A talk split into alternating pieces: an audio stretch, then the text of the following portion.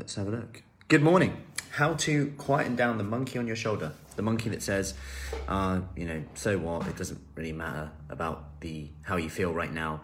And this is what um, Lynn uh, messaged yesterday. So she wrote a review yesterday. Lynn's um, been on the program about uh, three weeks now.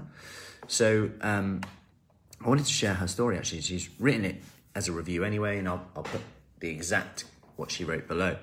Um, but it's a reminder of what can be done in a short space of time if you find something that fits your lifestyle and set your expectations so that you have something to be disciplined to. Because this is an important thing. Sometimes we we embark on things but we just say i'll do better tomorrow.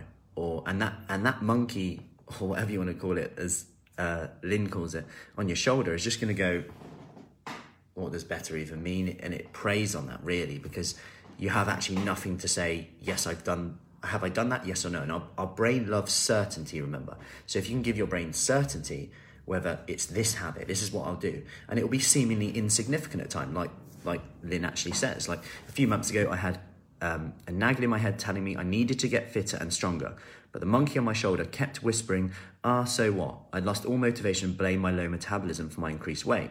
And we know that metabolism although important thing, we know that it might not be as critical as we once thought in terms of where we are right now is because of our slow metabolism.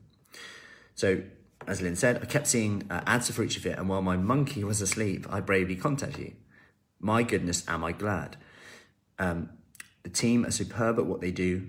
They keep me focused and gently accountable for the fitness sessions I do and what I eat. Whether it's one to one or perhaps in a fitness session, the support is positive and provides me for valid reasons for the program or a suggested meal plan or changes to my nutrition. Nutrition, it all makes sense. Better still, it all fits in my busy daily life. And this is a key thing. If you can fit it in with your busy daily life, do it on your most stressful, worst day, you're probably going to be onto something because it's the little things that add up, as um, Lynn actually says if you can plan something that you can do on your busiest, most stressful day, because when that day hits, you'll fall to your lowest level of training. Your lowest level of training might be comfort eating, it might be binge eating, it might be whatever it is. Um, and you'll fall to your lowest level of training. So if we can make it so that it's almost most stressful day proof, then you're going to keep it for long enough and build confidence. Confidence comes from doing, and you need evidence to do that. So as as um, Lynn says, I'm able to work out at home, which I love, or in the gym without feeling inadequate or intimidated. And it wasn't long before, before it wasn't long before I felt a change in me. And that's awesome, but it also is quite crazy how, you know, it makes and as I've spoken about before, just how many people feel intimidated in gyms. Um, my energy levels have increased. I even look, look forward to workouts. I'm snacking far, far less. Every day, there are small wins to be collected. And my biggest win so far in just three weeks, I've lost one and a half inches from my waist and my hips and half an inch from my bust. Can't thank you enough at Future Fit. I absolutely love it and would recommend you to anyone thinking about joining. Awesome work, Lynn. Well done. And it's all teamwork. You have to do it, of course. You can't just just come in and do it. And that's why, you know, to work with us, we do go through um, chat beforehand. You can't just sign up like you can in a gym because it's got to be right for you and us as well. But if you want to know a bit more about how we work with people, I am doing a free talk on the 20th of October, 20th of October, 8 p.m. That'll be live in our free group. If you want uh, access to that, just comment below of comfort eating, and I will get that uh, sent over to you, to you so you're in the right place for that.